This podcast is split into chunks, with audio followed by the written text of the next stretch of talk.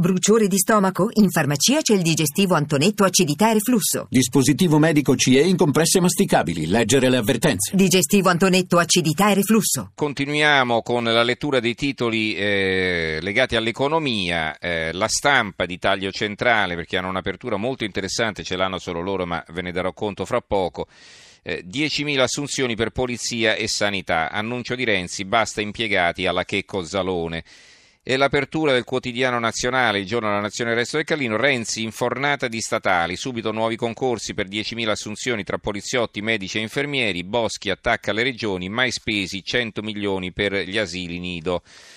Il sole 24 ore, Renzi manovra quasi pronta, nella pubblica amministrazione 10.000 assunzioni, via Equitalia, deficit al 2,2-2,3%, ricordo che dobbiamo rimanere sotto il 3%, quindi ci rimaniamo abbondantemente, non è questo il problema.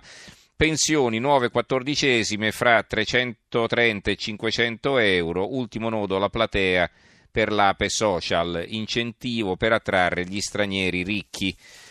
Poi l'unità, l'apertura, pubblico impiego, ripartono i concorsi, eh, Renzi sblocco del turnover per 10.000 persone tra forze dell'ordine, medici e infermieri, pensioni, l'uscita anticipata costerà meno del 5%.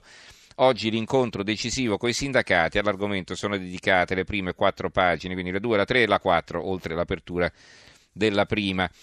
La Gazzetta del Mezzogiorno, Renzi, piano di assunzioni, l'annuncio concorsi per 10.000 tra stata- statali tra militari e infermieri, più di 2 miliardi per aree metropolitane e periferie urbane, il Premier a Bari incorona il neoeletto De Caro, De Caro è il nuovo presidente dell'ANCI, e illustra i particolari della nuova legge di stabilità. Il tempo, Renzi rilancia 10.000 assunti e via Equitalia, l'Arena di Verona, via Equitalia e 10.000 nuovi posti, intervento anche sulla salute dei bambini, chi va all'asilo deve essere obbligatoriamente vaccinato. Va bene, e cambiamo argomento a questo punto e parliamo di Donald Trump. Eh, saluto Paolo Mastrolilli, inviato della stampa a New York. Paolo, buonasera. Buonasera a voi. Allora, leggo solo due titoli eh, per far prima, intanto sul foglio Trump all'angolo, palpeggiamenti e accuse, non sono il muro e, o il GOP a mettere in crisi Donald, ma la questione femminile. È un servizio di Mattia Ferraresi, loro corrispondente. Le spacconate da spogliatoio maschile che Donald Trump andava dicendo 11 anni fa si sono materializzate sotto forma di accuse precise e circostanziate. Quattro donne hanno raccontato di essere stato oggetto dei palpeggiamenti non richiesti di Trump in passato, uniti a varie forme di assalto predatorio e l'unità, un titoletto con la foto di Trump in prima, le donne mettono nei guai Trump. Eh, hanno un'intervista a Tom Hanks, l'attore, presidenziali, un festival di merda, è proprio scritto così in prima pagina sull'unità.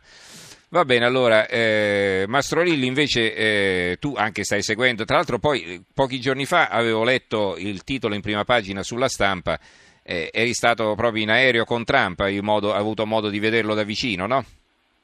Sì, ieri ho viaggiato con la campagna di Trump in Florida. Mm. Allora, eh, qual è l'umore eh, dopo, dopo, l'uscita di, tutti, di questa valanga di, di accuse, insomma, perché poi eh, appunto prima erano chiacchiere o era una registrazione, adesso ci sono persone che accusano esplicitamente, donne che accusano esplicitamente Trump di averle molestate la difesa di Trump e dei consiglieri della sua campagna è che eh, quello che avevamo sentito nell'audio famoso che aveva fatto scandalo erano appunto chiacchiere di spogliatoio, eh, erano delle cose naturalmente eh, sgradevoli, ma eh, lui sosteneva di non aver mai fatto nulla di, eh, di, di quello che aveva detto. Eh, naturalmente le cose che avevano detto negli Stati Uniti si configurano come un reato di, di assalto sessuale. Adesso queste denunce che arrivano invece da cinque donne configurano invece la possibilità di un reato e quindi naturalmente cambia eh, completamente il panorama di questa vicenda, da eh, dichiarazioni eh, spiacevoli eh, e sgradevoli che lui aveva fatto, se ci fosse la conferma che eh, ha compiuto questi gesti nei confronti di queste donne eh, diventerebbe un reato e naturalmente insomma, dimostrerebbe che questa persona ha delle tendenze che naturalmente poco si conciliano con la carica poi di Presidente degli Stati Uniti. Eh, ma eh, in questa circostanza naturalmente è un momento favorevole anche per Hillary Clinton che è riuscita bene dal secondo dibattito, adesso si avvic- ci si avvicina al terzo, poi fra non molto si andrà a votare. Eh, il suo vantaggio appare netto e forse anche incolmabile, anche se poi ci sono molti indecisi. Ecco, come sta approfittando di, di questo inciampo del suo avversario? Trump ha una strategia molto precisa che è quella di evitare innanzitutto di commettere errori. Eh, essendo in vantaggio in questo momento ed essendo favorita da queste disavventure che stanno capitando al suo avversario, non ha la necessità di fare una campagna elettorale particolarmente aggressiva.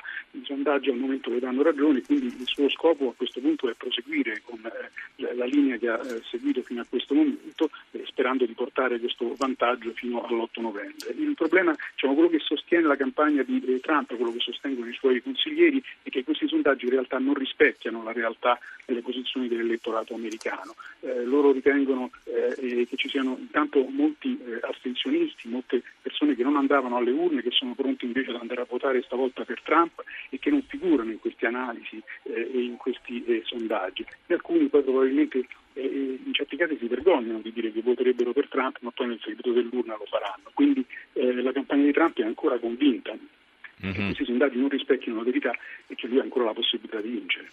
Allora sentiamo Angelo da Cireale e poi cambiamo argomento no, di nuovo, anzi finiamo con la lettura dei quotidiani ancora, dei quali ancora vi devo dare notizia. Angelo, buonasera. Sì, buonasera, sono Angelo Spalletti di Cireale. Volevo dire questo, queste cinque donne come mai non l'hanno denunciato subito quando stato, sono state molestate? Non è che stanno cercando un po' di, diciamo, di pubblicità, di che si stanno mettendo in mostra pur di, di farsi belle davanti al pubblico e fare le vittime. Mm-hmm. Il motivo che non l'hanno denunciato subito, qual è? Ecco, questa è una domanda. Grazie Angelo. Sentiamo allora Paolo Mastrorilli. Eh, il fatto che spuntino adesso fuori all'improvviso, così tutte insieme?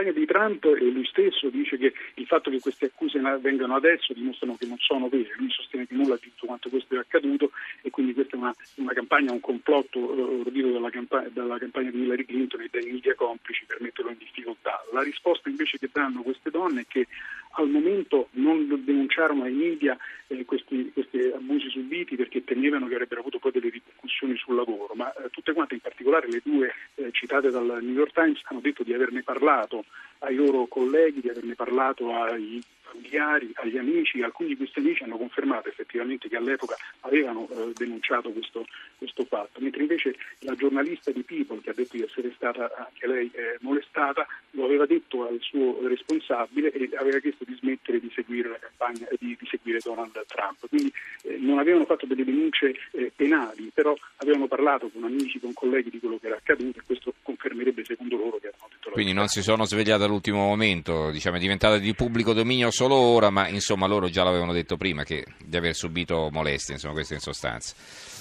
Va bene, allora, eh, grazie allora a Paolo Mastrorilli, inviato della stampa negli, negli, Stati Uniti, per averci ragguagliato su quel che sta accadendo. Insomma, in questo momento eh, Trump non se la vede troppo bene no? dopo l'uscita di queste, di queste denunce eh, contro di lui. Grazie allora Mastrorilli, buonanotte. Grazie a voi.